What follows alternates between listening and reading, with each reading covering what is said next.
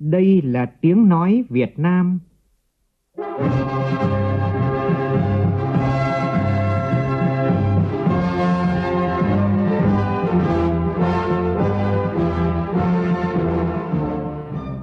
là tiếng nói Việt Nam, phát thanh từ Hà Nội, thủ đô nước Cộng hòa xã hội chủ nghĩa Việt Nam.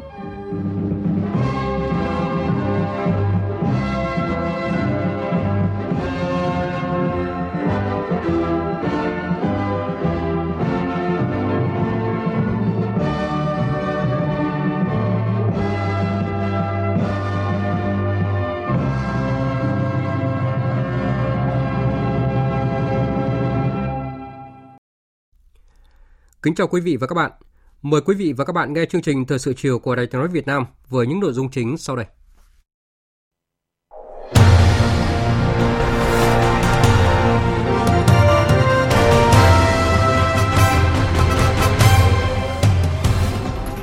Thành phố Hồ Chí Minh cần thực hiện nghiêm ngặt hơn chỉ thị 16 để phòng chống dịch bệnh.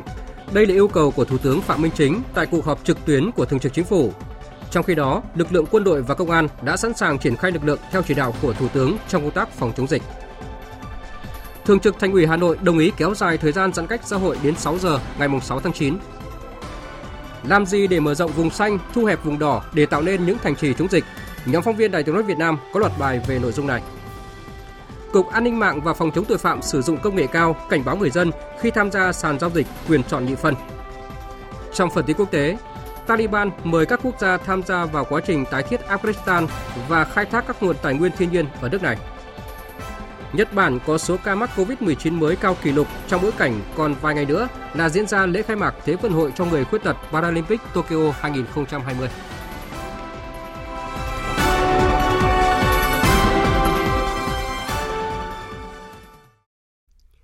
Bây giờ là nội dung chi tiết.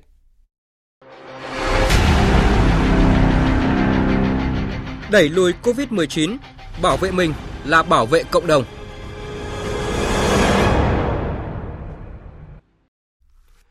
Thưa quý vị và các bạn, Trước tình hình dịch COVID-19 diễn biến căng thẳng tại một số tỉnh thành phố phía Nam, tối qua Thủ tướng Phạm Minh Chính đã chủ trì cuộc họp trực tuyến giữa Thường trực Chính phủ với Thành phố Hồ Chí Minh, các tỉnh Bình Dương, Đồng Nai, Long An về công tác phòng chống dịch bệnh.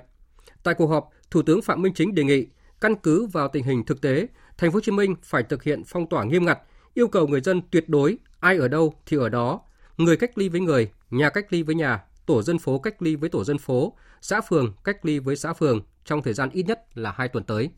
Phản ánh của phóng viên Vũ Khuyên. Thường trực Chính phủ, lãnh đạo bộ ngành và lãnh đạo thành phố Hồ Chí Minh thống nhất công tác phòng chống dịch sẽ chuyển từ tập trung cao độ ở cấp thành phố sang hai mũi, vừa tập trung vừa phân tán xuống tận từng phường xã. Chính phủ và thành phố bảo đảm mọi nhu cầu để mỗi xã phường là một pháo đài trong các khâu quản lý giãn cách, phong tỏa nghiêm ngặt, bảo đảm an sinh xã hội, lo ăn lo ở cho người dân, bảo đảm an ninh trật tự, an toàn, an dân – tăng cường xét nghiệm để nhanh chóng phát hiện F0, bóc tách nguồn lây khỏi cộng đồng, điều trị F0 ngay tại xã phường, tuyến trên chủ yếu chữa trị cho những trường hợp nặng. Hiện nay, quân đội đã sẵn sàng triển khai lực lượng theo chỉ đạo của Thủ tướng Chính phủ và theo yêu cầu của thành phố Hồ Chí Minh và các tỉnh. Trong đó có lực lượng y bác sĩ tham gia điều trị, tham gia vận chuyển, cung ứng hàng hóa tới người dân. Bộ Quốc phòng sẽ phối hợp với các bộ ngành làm việc trực tiếp cụ thể với từng địa phương để tính toán phương án chi tiết cung ứng hàng hóa cho nhân dân, thành phố và các tỉnh, cố gắng cao nhất để đáp ứng yêu cầu muôn hình vạn trạng trong thực tiễn. Bộ Công an sẵn sàng huy động lực lượng cao nhất cho các tỉnh phía Nam để tham gia bảo vệ an ninh, an toàn, an dân, có thể chi viện cả lực lượng y tế nếu cần thiết. Bộ Y tế đã đẩy mạnh đào tạo về hồi sức cấp cứu, thậm chí bổ túc khẩn cấp về hồi sức cấp cứu cho cả bác sĩ trong các chuyên ngành khác. Trong những ngày tới có thể chi viện thêm 3.000 nhân lực cho thành phố Hồ Chí Minh và các tỉnh phía Nam. Thành phố Hồ Chí Minh, Bộ Tư lệnh thành phố, Công an thành phố, Bộ Chỉ huy Bộ đội Biên phòng thành phố thành lập khoảng 200 đội công tác đặc biệt để kiểm soát việc thực hiện giãn cách, hỗ trợ lương thực thực phẩm đến tận tay người dân. 400 trạm y tế lưu động tại các phường xã có nhiều F0, xét nghiệm ngay toàn bộ các hộ dân trong vùng đỏ, bổ sung thêm một số đối tượng có nguy cơ cao. Để thực hiện nghiêm ngặt hơn, chất lượng hơn chỉ thị 16 tại thành phố Hồ Chí Minh, để 312 xã phường thành phố thực sự là 312 pháo đài chống dịch, Thủ tướng yêu cầu. Ta lấy xã phường làm pháo đài, thì ta phải tăng cường cái khám chữa bệnh ngay từ cơ sở này. Và cái này anh Long phải chịu trách nhiệm. Cùng với thành phố phải bàn các là có cái trạm xá rồi, có bao nhiêu người, có cái chỗ nào bây giờ cần phải tăng cường một cái trạm xá nữa, tăng cường hai cái trạm xá nữa, tăng cường ba cái trạm xá nữa. Có bệnh oxy là cái quan trọng nhất. Cái thứ hai là có bác sĩ để hướng dẫn để động viên cho người ta. Cái thứ ba là phân loại cái f không này ta Thì cũng là xã phường đã giảm cái tử vong là cái chúng ta cần phải quan tâm ưu tiên. Đề nghị các ông chí thành phố cùng với anh Long, cùng với lực quân đội công an nữa đi, ba cái lực lượng này tìm xem cái chỗ nào thiếu trạm xá, chỗ nào thiếu này và triển khai ngay oxy vào, triển khai ngay các cái điều kiện khám bệnh vào, cái thuốc vào và cũng đưa luôn cái gói an sinh về thuốc vào đây luôn. Cái người bệnh được tiếp cận ngay từ đầu, được phát hiện ngay từ đầu thì nó giảm nó gì đó thực hiện cách ly triệt để giữa người với người, gia đình với gia đình, xã phường với xã phường. Nếu thiếu lương thực bảo đảm thì công an quân đội sẽ đáp ứng. Bộ Công an, Bộ Quốc phòng phối hợp với thành phố Hồ Chí Minh triển khai nhiệm vụ này. Thủ tướng yêu cầu không để người dân thiếu ăn thiếu mặc, dưới sự chỉ huy thống nhất của địa phương, sự phối hợp của các lực lượng khác, quân đội sẽ chủ trì lo lương thực thực phẩm cho người dân, đồng thời hết sức uyển chuyển linh hoạt, tận dụng các biện pháp khác để cung ứng lương thực thực phẩm với điều kiện tiên quyết là bảo đảm tuyệt đối an toàn. Phong tỏa chặt thì phải lo cái lo ăn lo mặc. Phong tỏa chặt thì phải lo cái y tế của người ta. Và vì thế chúng ta phải có tăng cường cái trạm y tế ở phường này. Tăng cường bao nhiêu? Cụ thể, sáng nay tôi kêu gọi 63 tỉnh thành rồi. Anh Sơn làm cho tôi một cái thư tiếp nữa kêu gọi đăng ký nhanh để hỗ trợ thành phố Hồ Chí Minh và các tỉnh phía Nam không có chân chừ nữa. Nói cái gì là phải làm ngay cháy nhà chết người mà lại không làm thì làm sao được lực lượng y tế anh long tổng hợp lại đấy cần gần đấy bác sĩ, cần hình gần đấy điều dưỡng, phải có ngay cho thành phố Hồ Chí Minh. Cần bao nhiêu công an cảnh sát để góp phần lòng làm với các đồng chí? Là bộ công an sẽ đang tiến hành rồi. Đang bàn, đang tổ chức các thứ lực lượng thế nào rồi. Quân đội phải tăng cường cái chỗ này. Xe vận tải của quân đội, xe vận tải của công an phải tập trung vào để đưa vận tải, đưa cái hàng hóa đến các cái phường này. Mình lấy phường là là pháo đài cơ mà vấn đề là ta tổ chức ở phường xã thế nào để cho các lực lượng này nó phối hợp cho thật tốt tăng cường lực lượng công an để đảm bảo an ninh trật tự, an toàn, an dân, cấp ủy, chính quyền, hệ thống chính trị, mặt trận tổ quốc và các đoàn thể đẩy mạnh tuyên truyền vận động, kêu gọi giải thích người dân để người dân hiểu rõ việc thực hiện các biện pháp trong phòng chống dịch là quyền lợi, nghĩa vụ và trách nhiệm của mỗi người dân. Chúng ta làm gì cũng vì lợi ích của nhân dân. Về an sinh xã hội, thành phố Hồ Chí Minh và các bộ ngành đã triển khai nhiều giải pháp Bộ Lao động Thương binh và Xã hội chủ trì tiếp tục thường xuyên bám sát tình hình và yêu cầu thực tế để không bỏ sót đối tượng cần cứu trợ. Lực lượng công an cơ sở tăng cường nắm tình hình để cùng các lực lượng cung cấp ngay lương thực thực phẩm cho những người vô gia cư lang thang. Thủ tướng nhấn mạnh phải tổ chức xét nghiệm thần tốc theo hướng dẫn của Bộ Y tế với các hình thức phù hợp, kể cả đến tận nhà xét nghiệm, bóc tách F0 ra khỏi cộng đồng dứt khoát là phải xét nghiệm. Vì sao? Xét nghiệm thì mới biết được ông f không nằm đâu chứ. Còn xét nghiệm như thế nào theo quy định của ông y tế? Và anh phải làm cái việc này, anh long nhá. Nếu mà anh không xét nghiệm ra, trong trong hai tuần này mà anh không xét nghiệm hết được là cái lỗi của anh. Còn cách tổ chức thế nào thì phải ban với thành phố. Không? trong cái lúc này thì chúng ta, một là chúng ta đến tận nhà xét nghiệm. Cái thứ hai là ta báo đến phường. Xã phường là pháo đài rồi vấn đề là tổ chức chứ đừng để nó lộn xộn nguồn lây nó lại ra. Tổ chức cho thật chặt. Thì tôi đề nghị chỗ này anh Long phải làm. Thủ tướng cũng yêu cầu nghiên cứu tính toán khả năng di rời của một bộ phận người dân ra khỏi một số địa điểm để giãn cách, giảm mật độ người tập trung trong một khu vực như kinh nghiệm đã được thực hiện tại một số tỉnh phía Bắc, sử dụng doanh trại quân đội, trường học, khách sạn, cơ sở lưu trú cho việc này. Thủ tướng giao Phó Thủ tướng Phạm Bình Minh tiếp tục thúc đẩy ngoại giao vaccine, Phó Thủ tướng Lê Minh Khái phụ trách chỉ đạo chung về công tác hậu cần, tài chính, xuất cấp dự trữ quốc gia, Phó Thủ tướng Vũ Đức Đam phụ trách chỉ đạo chung về công tác phòng chống dịch và y tế. Phó Thủ tướng Lê Văn Thành phụ trách chỉ đạo chung về công tác cung ứng hàng hóa. Các bộ trưởng theo chức năng nhiệm vụ quyền hạn được giao phải thực hiện với tinh thần trách nhiệm cao nhất, tất cả vì nhân dân các bộ trưởng phải vào cuộc ngay không chập chờn để thực hiện các nhiệm vụ nói trên. các lực lượng tăng cường chi viện hoạt động dưới sự chỉ huy thống nhất tập trung, cụ thể là Ban chỉ đạo phòng chống dịch, Sở chỉ huy hoặc Trung tâm chỉ huy phòng chống dịch của địa phương. Tại cuộc họp trực tuyến với Ban chỉ đạo phòng chống dịch Thành phố Hồ Chí Minh diễn ra vào chiều nay, tổ công tác đặc biệt của Thủ tướng Chính phủ đã thảo luận về cách thức tổ chức tăng cường lực lượng kiểm soát, thực hiện nghiêm quy định giãn cách, đảm bảo an sinh, trật tự xã hội và tiếp cận y tế theo đúng tinh thần chỉ đạo của Thủ tướng Phạm Minh Chính tại cuộc họp thường trực Chính phủ vừa diễn ra. Phóng viên Văn Hải phản ánh. Theo Bí thư Thành ủy Thành phố Hồ Chí Minh Nguyễn Văn Nên, thực hiện sự chỉ đạo của Thủ tướng Phạm Minh Chính với yêu cầu mỗi xã, phường, thị trấn, doanh nghiệp phải là một pháo đài phòng chống dịch. Thành phố đang nêu cao quyết tâm, dồn cả sức lực để thực hiện nghiêm giãn cách xã hội theo chỉ thị 16, coi đây như là trận chiến cuối cùng. Về việc quân đội chủ trì hỗ trợ tham gia phòng chống dịch tại các vùng đỏ dự kiến từ ngày 23 tháng 8 tới trên địa bàn thành phố Hồ Chí Minh, Thứ trưởng Bộ Quốc phòng Võ Minh Lương cho biết, các đơn vị sẽ tăng cường lực lượng tuần tra kiểm soát việc thực hiện giãn cách xã hội. Bám sát người dân, các cán bộ chiến sĩ sẽ đi chợ mua nhu yếu phẩm giúp các hộ gia đình, hướng dẫn người mắc COVID-19 tiếp cận các cơ sở y tế. À, bộ Quốc phòng, Bộ Công an, tổ ờ, công tác rồi bàn với là thành phố Hồ Chí Minh về quyết tâm xanh hóa, vàng hóa đến xanh hóa các vùng đỏ của thành phố Hồ Chí Minh. Để làm được vấn đề mà xanh hóa vùng đỏ là chúng ta phải nghiêm túc cái giãn cách một cách gọi là tối thượng luôn. Để làm được việc này á thì nó có mấy cái vấn đề bàn là về thuốc men và an sinh là phải đảm bảo cho tám cái quận huyện này bằng 5 triệu người phải đảm bảo thức ăn, thức uống, thuốc trong vòng 15 ngày mà phải đi xuống tận người dân chứ người dân không đi lên lấy mà mình phải đưa xuống người dân. Với tinh thần phải lo được cho dân, trưởng ban chỉ đạo quốc gia, Phó Thủ tướng Vũ Đức Đam lưu ý lực lượng vũ trang được tăng cường và lực lượng phòng chống dịch của thành phố Hồ Chí Minh phải hiệp đồng tác chiến để lo được cho dân. Trước việc đóng băng khu vực vùng đỏ, nhưng một số lực lượng tối cần thiết vẫn phải ra ngoài đường. Phó Thủ tướng yêu cầu quản lý chặt chẽ đối với lực lượng này. Chúng ta làm sao làm thật tốt theo lệnh của Thủ tướng, làm thật nghiêm như Thủ tướng nói. Một là tất cả các lực lượng mà còn được di chuyển thì phải có sự thống nhất giữa thành phố với lại Bộ Quốc phòng, Bộ Công an, Bộ Y tế nằm ở đây. Thứ hai là đây là cái lực lượng buộc phải đi nhưng mà sẽ, nếu không được kiểm soát tốt thì nó sẽ làm lây lan dịch bệnh.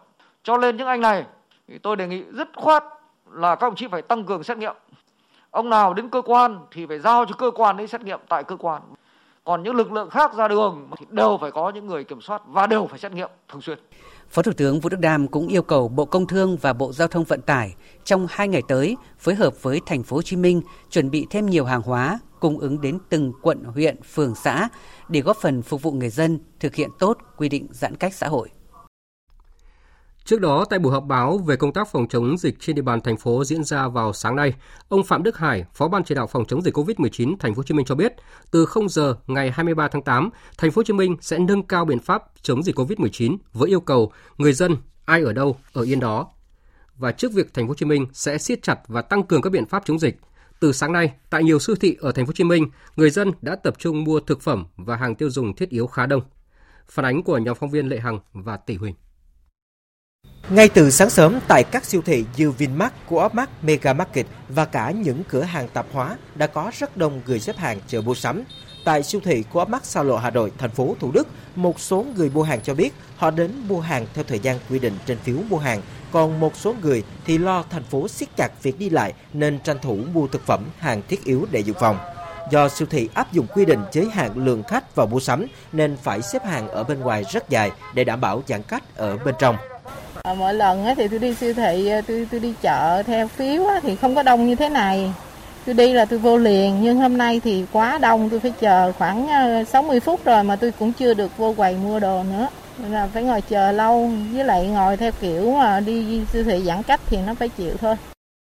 Bữa nay là chị đi chị thấy đông hơn mọi bữa, mọi bữa thì nó vắng lắm chứ không có ngồi đông để chờ lâu như vậy chị cũng nghĩ là hôm nay đông là do những cái tin đồn đó đó nên người dân người ta đi mua lương thực thực phẩm người ta dự trữ chị cũng mua nhiều tại vì dự trữ cho gia đình đó để mình hạn chế ra ngoài Trước tình hình này, nhiều siêu thị lập tức tăng lượng hàng tiêu dùng, thực phẩm thiết yếu lên quầy kệ, nhất là các hàng thực phẩm tươi sống. Ông Đinh Quang Khôi, Phó Giám đốc Marketing, công ty MM Mega Market Việt Nam khẳng định, nguồn hàng dự trữ của Mega Market đáp ứng được nhu cầu người tiêu dùng cái hệ thống siêu thị là đảm bảo đủ cung cấp hết tăng cái lượng hàng hóa ờ, về siêu thị của mình. Cái nguồn dự trữ trong kho đó, bên này cũng đã có chuẩn bị trước. Tùy theo mặt hàng nó từ dao động từ một tháng đến 3 tháng, cái mặt hàng mà phải sử dụng liền đó trong một hoặc hai ngày đó, thì siêu thị tăng lên. Tới giờ phút này thì cũng chưa có bị động về mặt hàng hóa, cho từng tốp khách hàng vào, chứ không phải rằng là cho vào ồ ạt, tức là vẫn phải sắp hàng về phía lãnh đạo Sở Công Thương thành phố Hồ Chí Minh cho biết, nguồn hàng tiêu dùng thực phẩm thiết yếu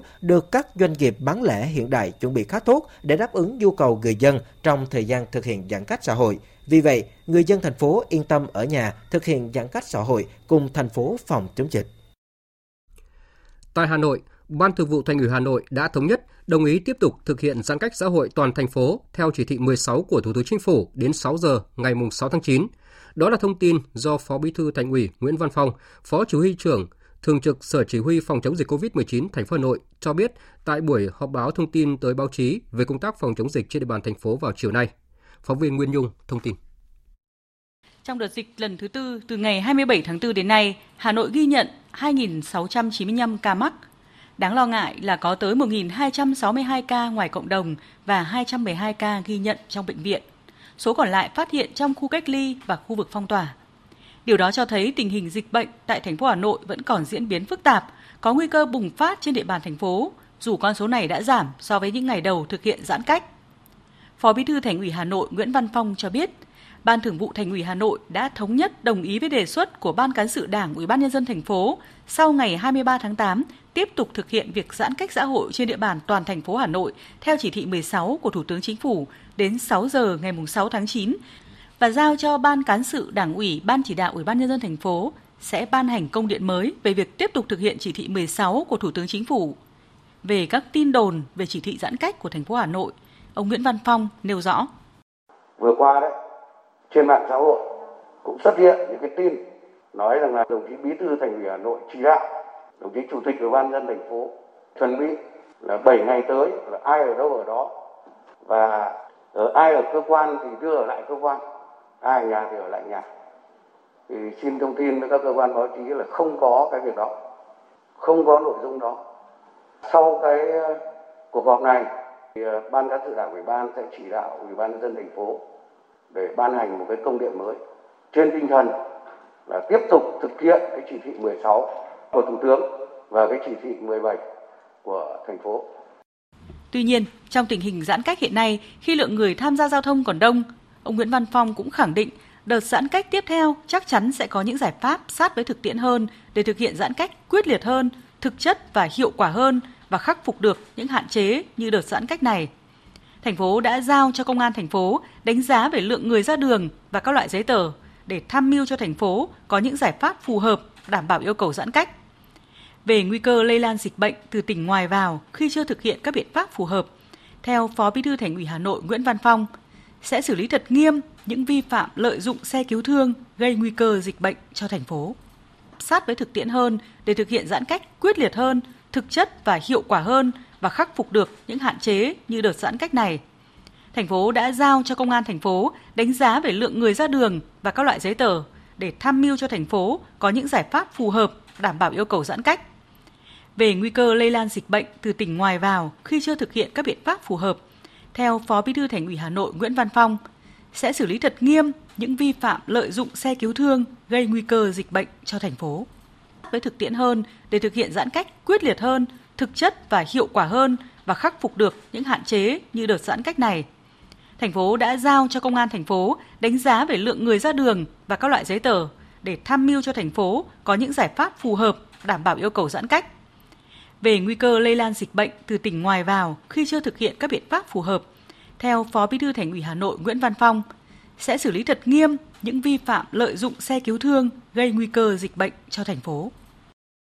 Mà trên thực tế thì như công an thành phố báo cáo đã có những hiện tượng lợi dụng cái thẻ luồng xanh rồi lợi dụng cái xe uh, cứu thương rồi lợi dụng xe cứu hộ cứu nạn Đấy, để đưa người từ tỉnh ngoại đặc biệt là ở những cái tỉnh mà đang có dịch đang phải giãn cách theo chỉ thị 16 vào thành phố. Và đây là cái điều rất nguy hiểm. Nó ảnh hưởng đến cái kết quả công tác phòng chống dịch của thành phố Hà Nội chính vì thế mà chúng tôi cũng đã giao cho công an thành phố phải quyết liệt hơn nữa trong công tác giả soát kiểm tra xử lý các cái vi phạm Tại hội thảo trực tuyến chuyên gia kiều bào chung tay vượt đại dịch vaccine Made in Việt Nam do Ủy ban Nhà nước về người Việt Nam ở nước ngoài và Bộ Ngoại giao và Ủy ban về người Việt Nam ở người ở nước ngoài, Thành phố Hồ Chí Minh tổ chức vào chiều nay.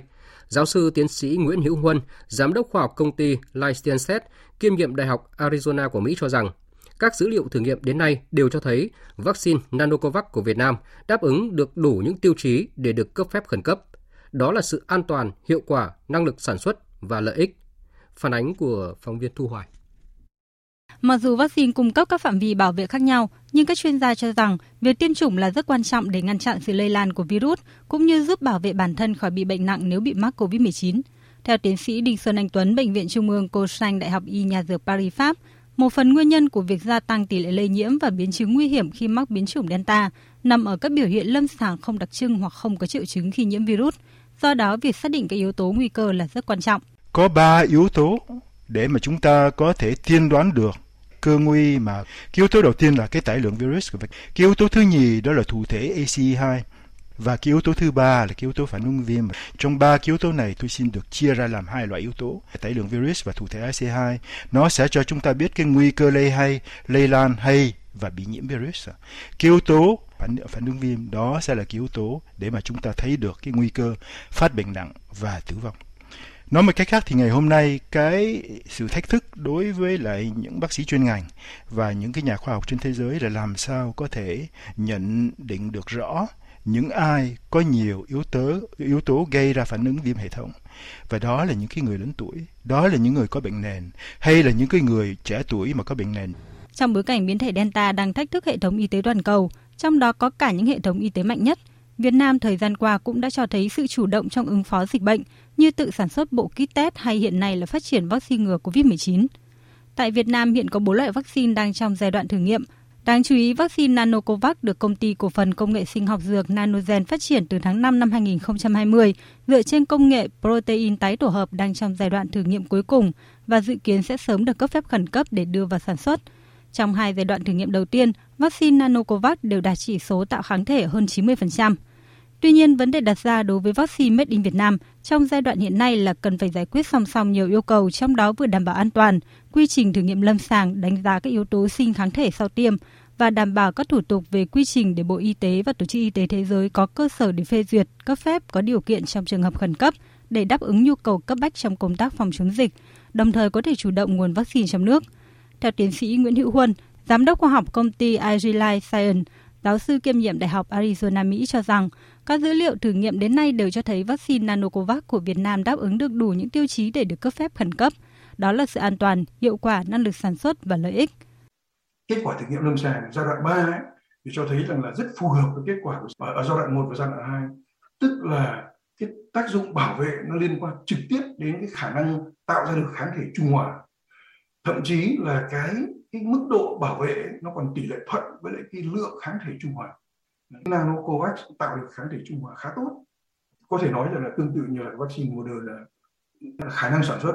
Công ty này đã sản xuất đã có được những cái sản phẩm sinh học mà dựa trên công nghệ tái tổ hợp mà dùng để tiêm tĩnh mạch thì nó đòi hỏi cái chất lượng và độ tinh khiết rất cao. Vì vậy tôi tin là là công ty nhà sản xuất này có thể sản xuất được cái vaccine đảm bảo chất lượng. Thời sự VOV nhanh tin cậy hấp dẫn Thưa quý vị và các bạn, dịch COVID-19 với sự xuất hiện của biến chủng Delta có tốc độ lây rất nhanh đã lan rộng ra nhiều địa phương ở nước ta với quy mô lớn nhất từ trước tới nay và tiếp tục diễn biến khó lường, gây tổn hại rất lớn về tính mạng, sức khỏe và đời sống của nhân dân.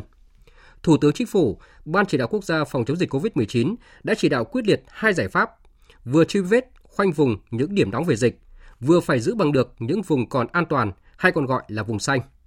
Điều đáng mừng là tại rất nhiều tỉnh thành phố hiện nay, người dân đã cùng với chính quyền sắn tay vào bảo vệ những vùng xanh quý giá đó. Vậy, làm gì để mở rộng những vùng xanh, thu hẹp vùng đỏ để tạo nên những thành trì chống dịch? Đây cũng chính là nội dung loạt bài Vùng xanh, những lá chắn phòng chống dịch do nhóm phóng viên Đài tiếng nói Việt Nam thực hiện. Bài 1 có nhan đề Chắt chiêu những vùng xanh quý giá. Mời quý vị và các bạn cùng nghe. Hơn 2 tháng trước, phường 3 quận Gò Vấp, thành phố Hồ Chí Minh từng được biết đến với một kỷ lục buồn mà không ai muốn nhắc nhớ. Nơi khởi phát là ổ dịch từ nhóm truyền giáo Phục Hưng. Chỉ trong ít ngày, bản đồ dịch bệnh COVID-19 của phường bao phủ một màu đỏ chót. Tất cả 17 trên 17 khu phố của phường chi chít những điểm phong tỏa, cách ly y tế do có các ca mắc COVID-19 trong cộng đồng. Vậy mà chỉ sau 2 tháng, người dân từ chỗ hoang mang với dịch bệnh đã vững tâm hơn khi trên địa bàn không còn khu phong tỏa, không phát sinh thêm các trường hợp F0, F1 trong cộng đồng. Đi qua bão rông, hơn ai hết, những người dân phường 3 quận Gò Vấp hiểu được giá trị của những con hẻm an toàn không dịch bệnh, giờ được gọi là vùng an toàn, vùng xanh, chứng kiến những giờ phút khó khăn nhất với người dân Gò Vấp. Ông Nguyễn Quang Cường, một người dân khu phố 3, phường 5, tình nguyện sung phong ra chốt chặn tại đầu hẻm, cùng với bà con ở 11 hẻm khác để giữ cho khu phố được an toàn. Tôi cảm thấy an toàn được sống trong vùng xanh. Thứ nhất là uh, kiểm soát được người lạ ra vào. Vấn đề thứ hai nữa là người dân đã được uh, tiêm vaccine. Đấy. Nên uh, cùng một phần nào đó ngăn ngừa được cái dịch bệnh lây lan trong cái, vùng mà, mà mình đang còn an toàn. Thấu hiểu sự khó khăn bất tiện và cả nguy hiểm do dịch bệnh gây ra, người dân Gò Vấp đã chủ động thiết lập những thành trì, quyết tâm bảo vệ những thành quả chống dịch của địa phương. Tại thành phố Hồ Chí Minh, giờ có hàng ngàn vùng xanh như thế. Riêng tại thành phố Thủ Đức đã có tới 600 khu phố, tổ dân phố an toàn, không còn Covid. Ông Ngô Xuân Bình, Chủ tịch Ủy ban nhân dân phường 3 quận Gò Vấp cho biết, những vùng xanh quý giá đó là kết quả của sự đồng thuận giữa chính quyền và nhân dân, là cơ sở để những cán bộ như ông tin tưởng vào mục tiêu xanh hóa 17 khu phố của quận Gò Vấp cơ bản là các khu, khu phố thì kết hợp vừa bảo vệ vùng xanh vừa kết hợp với uh, tiêm chủng thì cố gắng là bắt đầu xanh quá từ từ từ theo cái lịch tiêm chủng của quận và đồng thời cũng giữ vững để không có phát sinh các F0, F1 trong cộng đồng. Trước thành phố Hồ Chí Minh, Bắc Giang từng điêu đứng khi dịch Covid-19 quét qua những khu công nghiệp lớn của tỉnh. Nơi làm việc của hàng chục ngàn công nhân lại chưa từng có tiền lệ nên lúng túng trong ứng phó là điều khó tránh khỏi. Vậy mà chỉ trong vòng hơn một tháng, địa phương này đã kiểm soát tốt dịch bệnh, trở lại sản xuất và cuộc sống bình thường mới. Tới giờ, trừ một vài ca xuất hiện mới, hầu hết các khu vực ở Bắc Giang vẫn bảo toàn được màu xanh an toàn trước dịch bệnh. Trong số 10 bài học được rút ra, lãnh đạo tỉnh này nhấn mạnh bài học đầu tiên là huy động được sự tham gia của cả cộng đồng bằng những tổ an toàn COVID trong doanh nghiệp, tổ COVID cộng đồng, như chia sẻ của ông Bùi Quang Huy, Chủ tịch Ủy ban Nhân dân huyện Yên Dũng. Với cái kinh nghiệm chống dịch vừa qua thì à, chúng tôi à, xác định là chống dịch thì phải huy động cái sự vào cuộc của cả cái hệ thống chính trị và cái trách nhiệm của người đứng đầu cấp ủy chính quyền địa phương. Trên địa bàn thì có rất nhiều các cái công nhân của các tỉnh uh, trọ ở trên địa bàn. Thì là khoảng hơn 10.000 công nhân. Thế thì uh, chúng tôi kiểm soát chặt chẽ cái di biến động của cái lực lượng công nhân này tức là đối với công nhân thì cam kết là cái việc uh, hai điểm một đường chỉ có đến công ty và về nơi ở thế và công ty thì nếu mà có cái phương tiện đưa đón công nhân thì cũng cam kết là hai điểm một đường và thực hiện là đi xe nào về xe đó từ kinh nghiệm quý giá của Bắc Giang, Bắc Ninh, Cà Mau, Bắc Cạn, Cao Bằng và gần đây nhất là quận Gò Vấp, thành phố Hồ Chí Minh. Những vùng an toàn trước dịch bệnh vùng xanh ngày càng lan rộng trên cả nước với phương châm giữ chắc vùng xanh, khoanh gọn điểm nóng. Hà Nội sau hơn 3 tuần thực hiện giãn cách đã không còn cảnh chỉ chăm chăm dập dịch ở vùng đỏ, vùng có dịch và vùng cam, vùng còn nguy cơ. Đầu đầu cũng thấy dấu ấn của những vùng xanh trong phố, ngay đầu khu dân cư, dưới các tòa nhà hay những khu làng xanh ở ngoại ô. Sau sự cố công ty thực phẩm Thanh Nga liên quan đến hàng loạt chuỗi cửa hàng thực phẩm của Vinmart Vinmart Cộng. Giọt nước tràn ly khiến Hà Nội thêm 2 tuần giãn cách. Quận Hai Bà Trưng đã ngay lập tức khoanh vùng dập dịch, phân định rõ ràng những vùng nguy cơ cao. Chỉ trên một đoạn đê Trần Khát Chân dài 500 mét, phường huy động tới 3 chốt kiểm soát phòng chống dịch. Tất cả những ngõ phố có hai lối thông ra vào đều bị tạm thời bịt lại một lối để kiểm soát chặt, cùng tấm biển đỏ để rõ khu cách ly. Đồng thời, những xóm phố chưa có người nhiễm được treo biển xanh hạn chế người lạ ra vào. Chứng minh thư của chị đâu ạ? Em không mang, em, em không mang điện thoại cơ. Em ở Phố cổ Hà Nội giờ còn là nơi khá an toàn với dịch. Nhiều nơi được chặn hàng rào barrier ngăn người lạ xâm nhập. Shipper chỉ được phép đứng ngoài gửi đồ vào bên trong. Ngay bên cạnh biển vùng xanh là dòng chữ viết tay đơn giản nhưng đầy cương quyết. Đề nghị người lạ không vào khu vực giao hàng xin gọi người ra lấy. Nhất là nếu mà anh xin hàng thì anh phải gọi cư dân ra cổng Cây cầu bắc ngang sông Tô Lịch nối quận Đống Đa với địa bàn phường Nhân Chính cũng được rào kín bằng bạt và thanh gỗ. Chỉ trong ít ngày, địa bàn quận Thanh Xuân, Ba Đình, Cầu Giấy đã mọc lên hàng loạt những tấm biển xanh. Không ít người dân đã lớn tuổi ở các quận nội thành vẫn sung phong ra trận chốt để giữ vững vùng xanh, vùng an toàn cho tổ dân phố. Chúng tôi tham gia với tinh thần chống dịch đây là đều là tự nguyện hết, chứ thực ra là không phải là vì đồng tiền. Tôi thấy như này là quá tốt rồi. Chính vì thế chúng tôi mới kết hợp với công an là đi rào hết các cái ngách ngõ này lại và thiết lập vùng xanh an toàn. Chúng tôi đã thiết lập một tổ chống Covid 24 trên 24, kiểm soát tất cả những người ra vào, nhất là những người vào tòa nhà là không có lý do chính đáng thì tuyệt đối không cho ai vào tòa nhà. Và nếu mà có thực sự có việc cần thiết thì chúng tôi ghi lại thông tin cá nhân, ghi lại số điện thoại, ghi lại thẻ căn cước để nếu xảy ra chúng tôi sẽ tra từ nguồn gốc để đảm bảo an toàn đồ xanh cho tòa nhà. Hữu xả tự nhiên hương, những ngôi làng xanh, con phố xanh, hẻm xanh xuất hiện ngày càng nhiều, thu hút cả chính quyền và người dân tham gia, đã trở thành thành trì vững chãi chống dịch, là hướng đi lạc quan để tìm ra ánh sáng cuối đường hầm.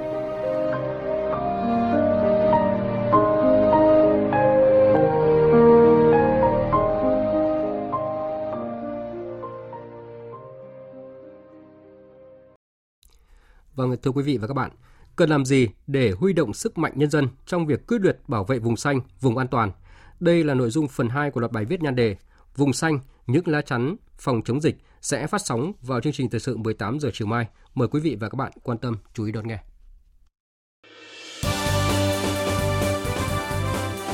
Thời sự tiếng nói Việt Nam Thông tin nhanh Bình luận sâu Tương tác đa chiều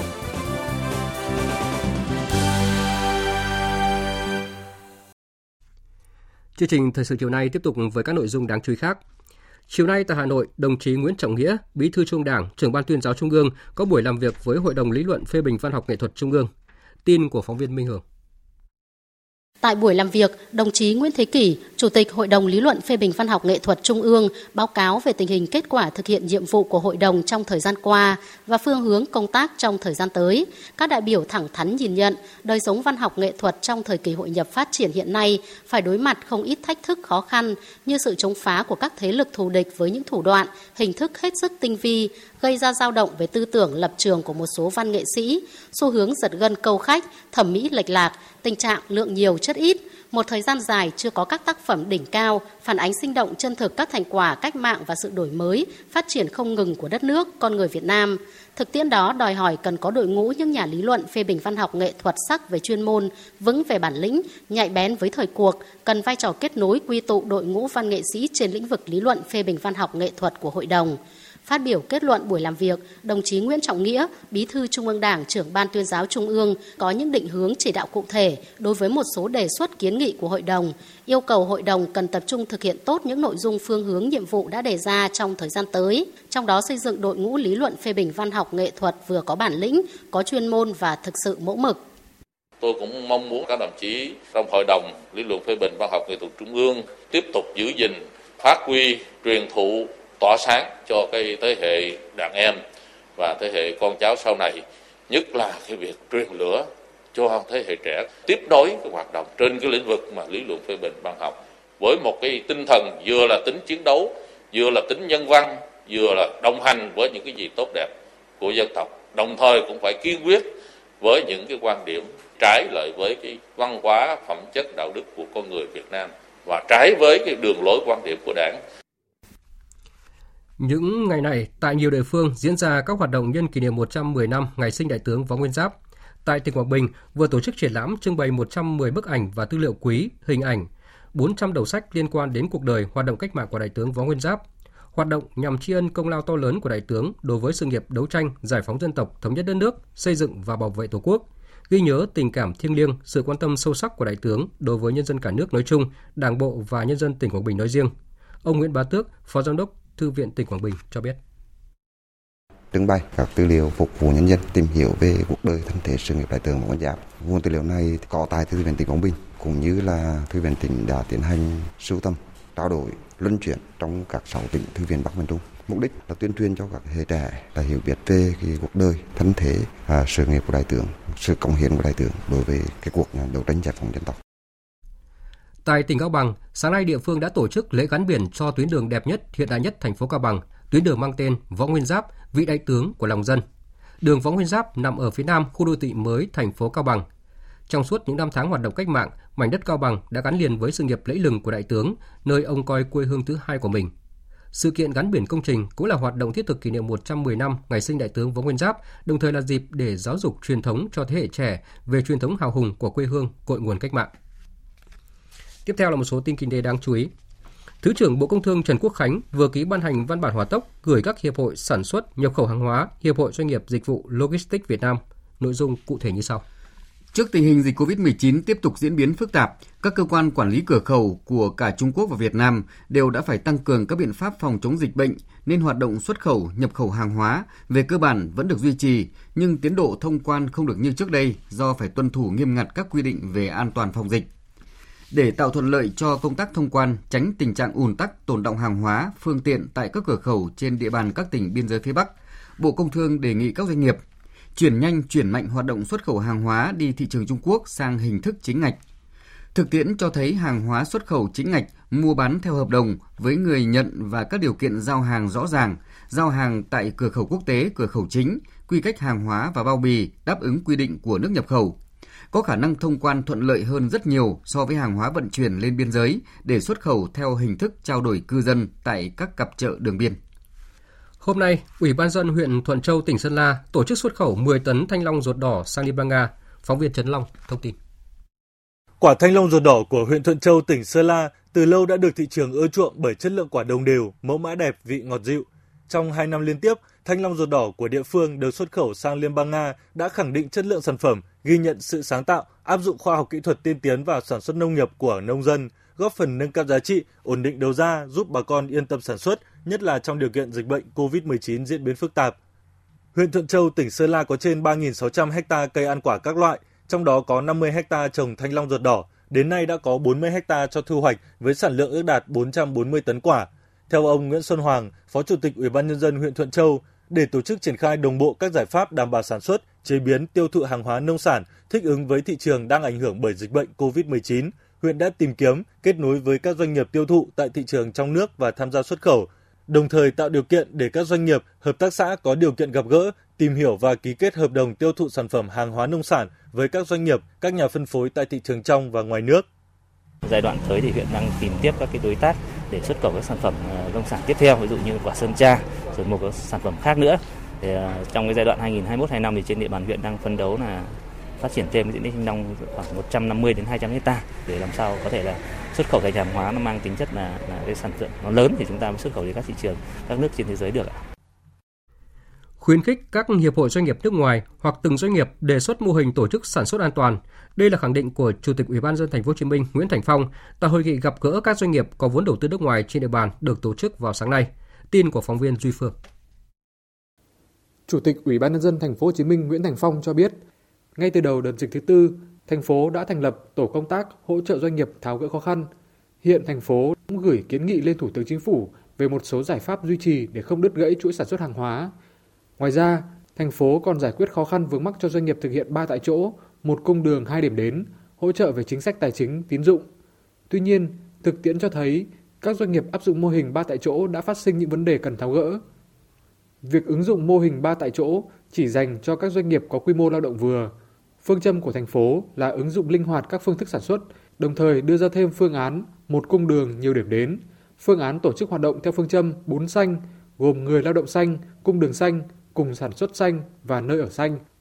Ông Nguyễn Thành Phong nhấn mạnh rằng chúng tôi khuyến khích các hiệp hội doanh nghiệp à, nước ngoài ở từng doanh nghiệp có thể đề xuất những cái mô hình những cái sáng kiến để làm sao tổ chức sản xuất an toàn và đảm bảo được cái cái quy trình à, các quy định về công tác chống dịch. Đối với kiến nghị của doanh nghiệp về định nghĩa hàng thiết yếu, ông Phong cho biết sẽ ban hành danh sách rõ ràng cụ thể. Chủ tịch Ủy ban nhân dân thành phố Hồ Chí Minh khẳng định không phân biệt hàng hóa có thiết yếu hay không trong khâu vận chuyển, chỉ hàng hóa cấm lưu hành thì mới không được phép vận chuyển. Thành phố vẫn đảm bảo vận chuyển hàng hóa trong khung giờ từ 6 giờ đến 18 giờ hàng ngày. Thời sự VOV nhanh, tin cậy, hấp dẫn. Tiếp theo là phần tin thế giới. Hôm nay Taliban đã lên tiếng mời các quốc gia tham gia vào quá trình tái thiết Afghanistan và khai thác các nguồn tài nguyên thiên nhiên ở nước này. Lời kêu gọi của Taliban diễn ra trong bối cảnh đất nước Afghanistan bị tàn phá nặng nề sau 20 năm chiến tranh. Lực lượng Taliban cũng kêu gọi các lãnh đạo địa phương tại Afghanistan không nghe các báo cáo tiêu cực về Taliban và thuyết phục người dân không cố gắng chạy trốn khỏi đất nước. Và trong bối cảnh Taliban dựng lên các trạm kiểm soát an ninh trên đường đến sân bay ở thủ đô Kabul, việc đưa người sơ tán khỏi Afghanistan đang có dấu hiệu chứng lại. Để có thể bắt kịp thời hạn mà Taliban yêu cầu quân đội nước ngoài rời khỏi Afghanistan là vào ngày 31 tháng 8, Mỹ và nhiều quốc gia khác đang nỗ lực đẩy nhanh tốc độ sơ tán đưa người rời khỏi sân bay Kabul. Biên tập viên Anh Tuấn tổng hợp thông tin. Bộ Ngoại giao Mỹ thông báo đã điều động thêm các nhân viên lãnh sự tới thủ đô Kabul của Afghanistan và một số địa điểm khác, trong đó có Qatar và Kuwait nhằm hỗ trợ công tác sơ tán các công dân Mỹ và người Afghanistan đã hỗ trợ cho Mỹ trong cuộc chiến kéo dài 20 năm tại quốc gia Tây Nam Á. Người phát ngôn Bộ Ngoại giao Mỹ Ned Price cho biết, Chúng tôi đang tiếp tục triển khai nhanh chóng các nhân viên lãnh sự bổ sung để đảm bảo có thể đưa những người Mỹ và những người khác rời khỏi Afghanistan trong những ngày tới. Các nhân viên lãnh sự bổ sung cũng đã hạ cánh xuống Kabul và chúng tôi sẽ tăng gấp đôi số lượng nhân viên lãnh sự đến Afghanistan vào ngày mai. Theo ông Ned 6.000 người hiện ở sân bay đã hoàn tất các thủ tục và đang chờ lên máy bay. Ông đồng thời thông báo Mỹ sẽ tăng đáng kể số lượng công dân Mỹ, nhân viên địa phương, những người xin thị thực nhập cư đặc biệt và những người Afghanistan dễ bị tổn thương khác đủ điều kiện sơ tán. Phía Mỹ cũng cho biết quân đội có sẵn máy bay để sơ tán 5.000 đến 9.000 người mỗi ngày. Nhưng theo một quan chức của Tổ chức Hiệp ước Bắc Đại Tây Dương, NATO, kể từ khi Taliban giành quyền kiểm soát hôm 14 tháng 8, cho đến nay mới chỉ khoảng 18.000 người được sơ tán khỏi thủ đô Kabul – với tốc độ sơ tán hiện tại, sẽ rất khó để Mỹ và các nước khác sơ tán tất cả các công dân của các nước này và người Afghanistan đủ tiêu chuẩn trước ngày 31 tháng 8. Chính vì vậy, Tổng thống Biden hôm qua cho biết quân đội Mỹ có thể tiếp tục ở lại Afghanistan sau thời hạn chót rút quân vào ngày 31 tháng 8 để bảo vệ quá trình sơ tán, trong khi tình hình ở sân bay Kabul còn rất hỗn loạn. Ngoài Mỹ, các quốc gia khác như Canada và các nước thành viên của Liên minh châu Âu như Anh, Đức cũng đang tích cực phối hợp với Mỹ sơ tán công dân. Trong một tuyên bố, người đứng đầu chính sách đối ngoại của Liên minh châu Âu, ông Joseph Borrell nhấn mạnh, nghĩa vụ đạo đức của châu Âu là phải giải cứu càng nhiều người Afghanistan đã làm việc cho EU tại Afghanistan càng tốt. Vẫn còn hơn 300 nhân viên Afghanistan làm việc cho các cơ quan châu Âu bị chặn trên đường thành phố Kabul khi đang cố gắng đến sân bay để đến châu Âu. Những người này đã quảng bá bảo vệ lợi ích và các giá trị Liên minh châu Âu ở Afghanistan trong nhiều năm. Nghĩa vụ đạo đức của chúng ta là phải bảo vệ họ. Hơn 25.000 là con số cao kỷ lục được thống kê về số ca nhiễm mới COVID-19 trong ngày hôm qua trên toàn Nhật Bản. Con số này cao gấp 6 lần so với thời điểm cách đây một tháng khi diễn ra lễ khai mạc Thế vận hội hôm 23 tháng 7 vừa qua. Số ca nhiễm mới mức cao kỷ lục gây lo ngại khi mà chỉ còn vài ngày nữa là diễn ra lễ khai mạc Thế vận hội cho người khuyết tật Paralympic Tokyo 2020. Và cùng với tình trạng lây nhiễm COVID-19 đang lan rộng trên toàn Nhật Bản, số ca nhiễm là trẻ em cũng có xu hướng tăng nhanh. Đặc biệt, sắp hết thời gian nghỉ hè, Nhật Bản lo ngại nguy cơ lây nhiễm trong trẻ em sẽ diễn biến phức tạp. Do đó, chính phủ Nhật Bản kêu gọi chỉ đạo các địa phương chuẩn bị các phương án phòng chống lây nhiễm tại các trường học. Phản ánh của phóng viên Bùi Hùng thường trú tại Nhật Bản. Theo thống kê của Bộ Lao động và Y tế Nhật Bản, tính đến nay có khoảng 7.441 ca trẻ em dưới 10 tuổi và 14.734 trẻ em trên 10 tuổi bị nhiễm COVID-19. Bên cạnh đó, số ca nhiễm biến chủng Delta hiện nay chiếm 98% số ca nhiễm mới và lây lan rất nhanh, nên khi tiệu trường sau khi dịp nghỉ hè vào đầu tháng 9 tới, số ca nhiễm trong các trường học có thể sẽ tăng. Hiện có nhiều tỉnh đang áp dụng tình trạng khẩn cấp và biện pháp tăng cường phòng chống dịch. Tuy nhiên, tại các trường học có thể tính đến việc giãn cách, học lệch ca, học trực tuyến, thực hiện thường xuyên kiểm tra sức khỏe, test nhanh xem có nhiễm bệnh hay không. Đối với các môn học ngoại khóa nên hạn chế hoặc hoãn để đảm bảo an toàn. Ngày hôm nay cũng là ngày đầu tiên à, việc áp dụng tình trạng khẩn cấp được mở rộng ra 13 tỉnh thành và 16 tỉnh thành khác thuộc đối tượng cần thực hiện biện pháp trọng điểm tăng cường chống dịch. Lệnh phong tỏa toàn quốc đang áp dụng tại New Zealand sẽ được kéo dài ít nhất cho đến hết ngày thứ ba tuần sau để chính quyền và cơ quan y tế có thêm thời gian ngăn chặn dịch bệnh lây lan. Tin của phóng viên Hữu Tuyến theo dõi khu vực châu Đại Dương. Phát biểu trước truyền thông địa phương, Thủ tướng Jacinda Ardern khẳng định việc duy trì cảnh báo dịch bệnh ở mức cao nhất cho đến thứ ba tuần sau sẽ giúp chính quyền có thêm thời gian để đánh giá mức độ lây lan của dịch bệnh. Hiện có rất nhiều trường hợp tiếp xúc với các ca bệnh đang được kiểm tra và cơ quan chức năng chưa biết rõ về quy mô của đợt dịch mang biến thể Delta lần này. Do vậy, vào thời điểm này vẫn còn quá sớm để đưa ra bất kỳ kết luận nào. Thủ tướng Ardern cũng yêu cầu người dân hạn chế ra khỏi nhà trừ khi có việc thực sự cần thiết và được phép, vì với biến thể dễ lây nhiễm như Delta thì mọi người đều có thể bị lây nhiễm khi chỉ đi ngang qua một người mắc COVID-19. Từ khi phát hiện ca mắc đầu tiên trong cộng đồng đến nay, New Zealand hiện đã có tổng cộng 31 bệnh nhân COVID-19. Trong 24 giờ qua, nước này ghi nhận thêm 11 ca mắc mới và dịch bệnh hiện đã lây lan đến thủ đô Wellington, khi thành phố này ngày hôm nay cũng vừa phát hiện có 3 trường hợp mắc COVID-19. Cơ quan quản lý hàng hóa trị liệu Australia vừa phê duyệt sử dụng thuốc Sochivimab để điều trị bệnh nhân COVID-19. Đây là loại thuốc thứ hai được Australia phê duyệt để điều trị căn bệnh này. Phóng viên Việt Nga thường trú tại Australia thông tin chi tiết. Sotrovimab là thuốc điều trị bằng kháng thể đơn dòng, được cơ quan quản lý hàng hóa trị liệu Australia phê duyệt, điều trị cho người từ 12 tuổi trở lên và có cân nặng tối thiểu là 40 kg. Thuốc này khuyến cáo được sử dụng cho những bệnh nhân COVID-19 chưa cần phải thở oxy và những người có nhiều nguy cơ phải nhập viện hoặc tử vong vì COVID-19. Sotrovimab được đánh giá có tác dụng làm giảm khả năng nhập viện và tử vong vì COVID-19 đối với các bệnh nhân bị COVID-19 nhẹ mà không cần phải thở oxy hoặc những người có khả năng sẽ gặp phải các biến chứng nặng. Hội đồng cố vấn thuốc của Australia khuyến cáo, việc sử dụng thuốc Sotrovimab cần được cân nhắc dựa trên các bệnh lý đi kèm, chứ không chỉ dựa vào độ tuổi. Trước Australia, Sotrovimab được phê duyệt sử dụng tạm thời tại Mỹ, Canada và Singapore, trong khi đang được xem xét tại châu Âu. Tiếp theo là thông tin mà chúng tôi vừa cập nhật từ Bộ Y tế. Trong 24 giờ qua, nước ta đã ghi nhận 10.657 ca mắc COVID-19 mới. Tại Bình Dương là 4.223 ca và thành phố Hồ Chí Minh là 3.375 ca. Trong khi đó, thành phố Hà Nội ghi nhận 72 ca. Tiểu ban điều trị thông tin là ngày hôm nay ờ, nước ta đã ghi nhận 390 ca tử vong, 12.756 ca được công bố khỏi bệnh trong ngày hôm nay. Thời sự VOV, nhanh, tin cậy, hấp dẫn. Chương trình thời sự chiều nay tiếp tục với thông tin cảnh báo về tình trạng lừa đảo khi tham gia các sàn giao dịch quyền chọn nhị phân. Thưa quý vị và các bạn, Cục An ninh mạng và Phòng chống tội phạm sử dụng công nghệ cao Bộ Công an vừa cảnh báo về hoạt động của các sàn giao dịch quyền chọn nhị phân đang có nhiều dấu hiệu kinh doanh đa cấp trái phép, lừa đảo và có thể chiếm đoạt tài sản của người tham gia. Nhiều lời quảng cáo hấp dẫn được đưa ra như là sử dụng các nhân vật giàu có rất nhanh nhờ giá trị quy đổi rất cao của các loại tiền điện tử, cho đến đăng tải những hình ảnh, clip về các chuyên gia đọc lệnh, đại tỷ, đại tỷ tỉa nến, thơ đục sàn. Đã có nhiều người bị lừa đảo khi tham gia các sàn giao dịch này. Vậy, đằng sau những hình ảnh hào nhoáng ấy là gì?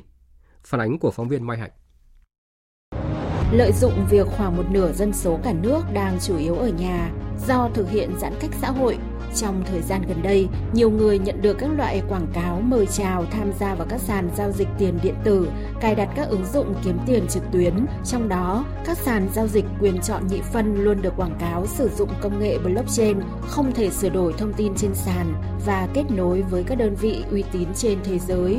Người chơi được mời chào kiếm tiền bằng cách tham gia trực tuyến chọn giá lên hoặc giá xuống của một loại tài sản thật theo thời gian thực hoặc lựa chọn tỷ giá giữa hai loại tiền tệ lên xuống để mua vào hoặc bán ra.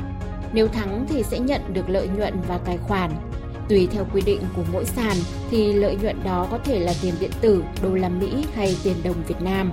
Tuy nhiên, nhiều chuyên gia cảnh báo đây thực chất là một hình thức đánh bạc trực tuyến, không được pháp luật nước ta bảo vệ như phân tích của ông Trần Việt Vĩnh, Tổng Giám đốc công ty FinCredit. bản chất nó là mô hình đánh bạc online và trong cái mô hình đó thì cái sàn này nó không phải là cái hệ thống mà kết nối với cả các công ty uy tín ở trên thị trường thế giới mà đây là nó là các cái sàn được lập bởi các đội nhóm ở Việt Nam và bị chi phối bởi các đội nhóm đó các đội nhóm đấy có thể can thiệp vào cái việc là tạo ra kết quả cho khách hàng thắng và thua bất cứ lúc nào. Sau họ sẽ cho thua cho cái tài khoản đấy là quyền trong tay của họ. Các sàn như vậy họ sẽ dùng các cái hệ thống là tập trung chứ không phải là họ dùng công nghệ blockchain. Họ dùng các thuật ngữ về công nghệ blockchain là để quảng cáo chứ thực tế họ không phải là những hệ thống mà sử dụng chạy trên công nghệ blockchain.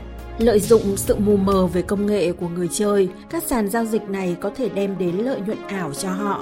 Nhưng sau khi có nhiều người nộp tiền vào tài khoản để tham gia rút lãi, họ lập tức biến mất. Ông Nguyễn Thế Hùng, chuyên gia công nghệ tài chính fintech cảnh báo. Chính vì cái việc mà không có cơ quan quản lý nào cấp phép, không có ai kiểm duyệt cho nên là bản thân người vận hành các cái sàn đa cấp này cũng có thể bỏ trốn và rút rất là nhanh.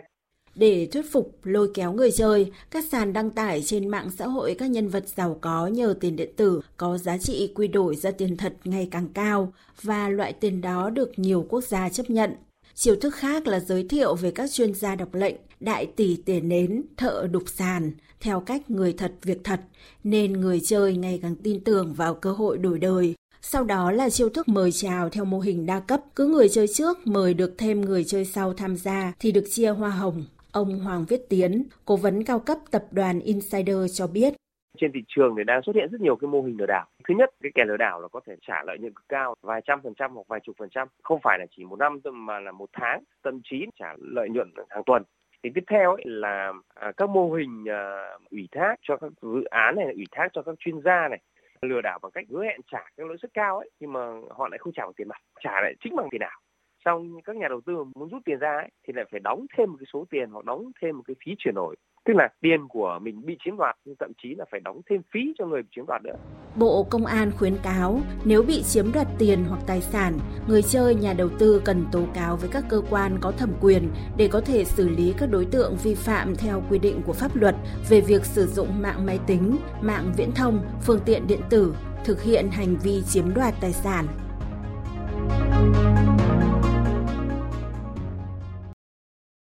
Vâng, đó là những thông tin cảnh báo hết sức tích cực của các chuyên gia đối với các sàn giao dịch quyền chọn nhị phân. Còn bây giờ, chương trình thời sự chiều nay sẽ tiếp tục với trang tin thể thao.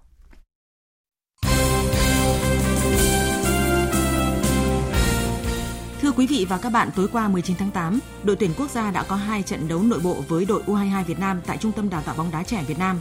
Kết quả, đội tuyển quốc gia đã giành chiến thắng cùng với tỷ số 2-1 trong cả hai trận Bốn cầu thủ ghi bàn cho đội tuyển quốc gia là Trần Minh Vương, Hồ Tuấn Tài, Lương Xuân Trường và Phạm Tuấn Hải.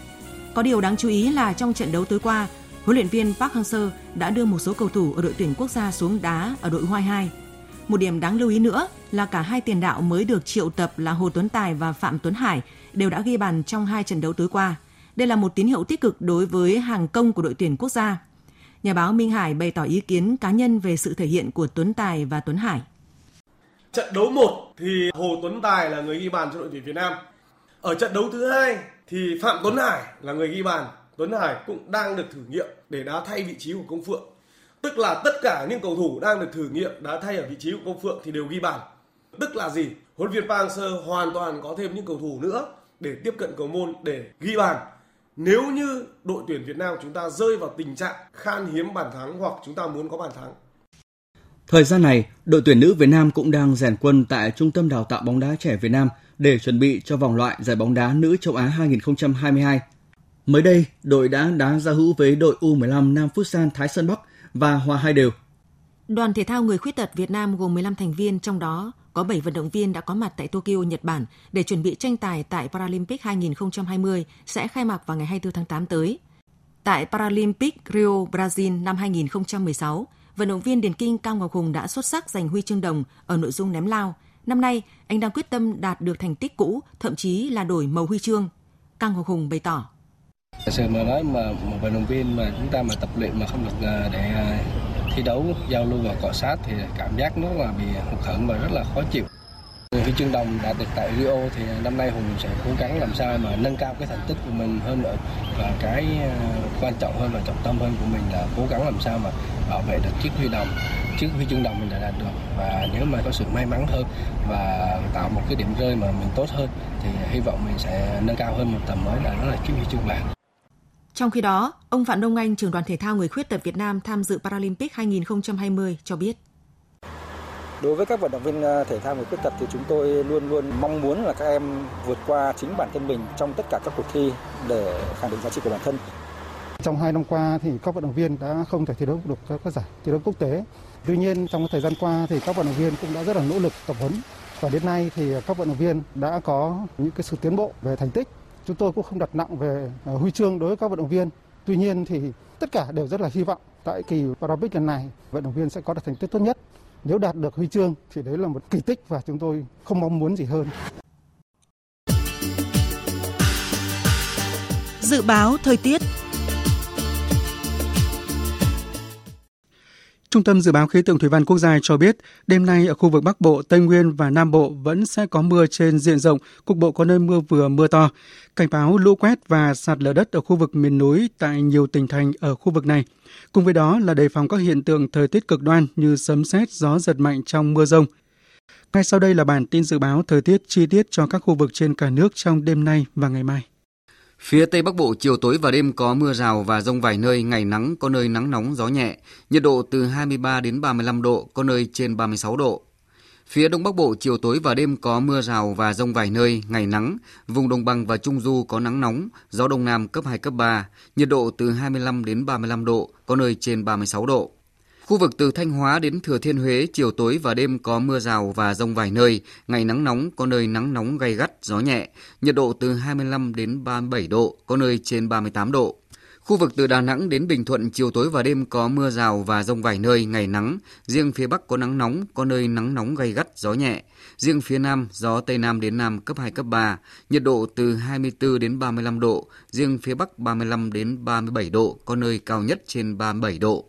Tây Nguyên chiều tối và tối có mưa rào và rông rải rác, cục bộ có mưa vừa mưa to, ngày có mưa rào và rông vài nơi, gió nhẹ, nhiệt độ từ 19 đến 33 độ, có nơi trên 34 độ.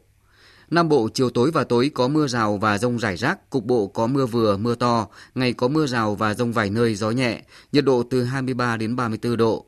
Khu vực Hà Nội chiều tối và đêm có mưa rào và rông vài nơi, ngày nắng nóng, gió đông nam cấp 2, cấp 3, nhiệt độ từ 26 đến 37 độ. Tiếp theo là dự báo thời tiết biển. Vịnh Bắc Bộ, vùng biển từ Quảng Trị đến Quảng Ngãi có mưa rào và rông vài nơi, gió Nam đến Đông Nam cấp 3, cấp 4.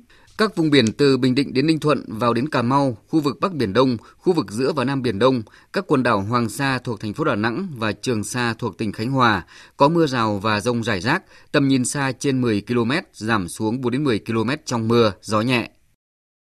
Thông tin dự báo thời tiết vừa rồi đã kết thúc chương trình thời sự chiều nay của Đài Tiếng nói Việt Nam.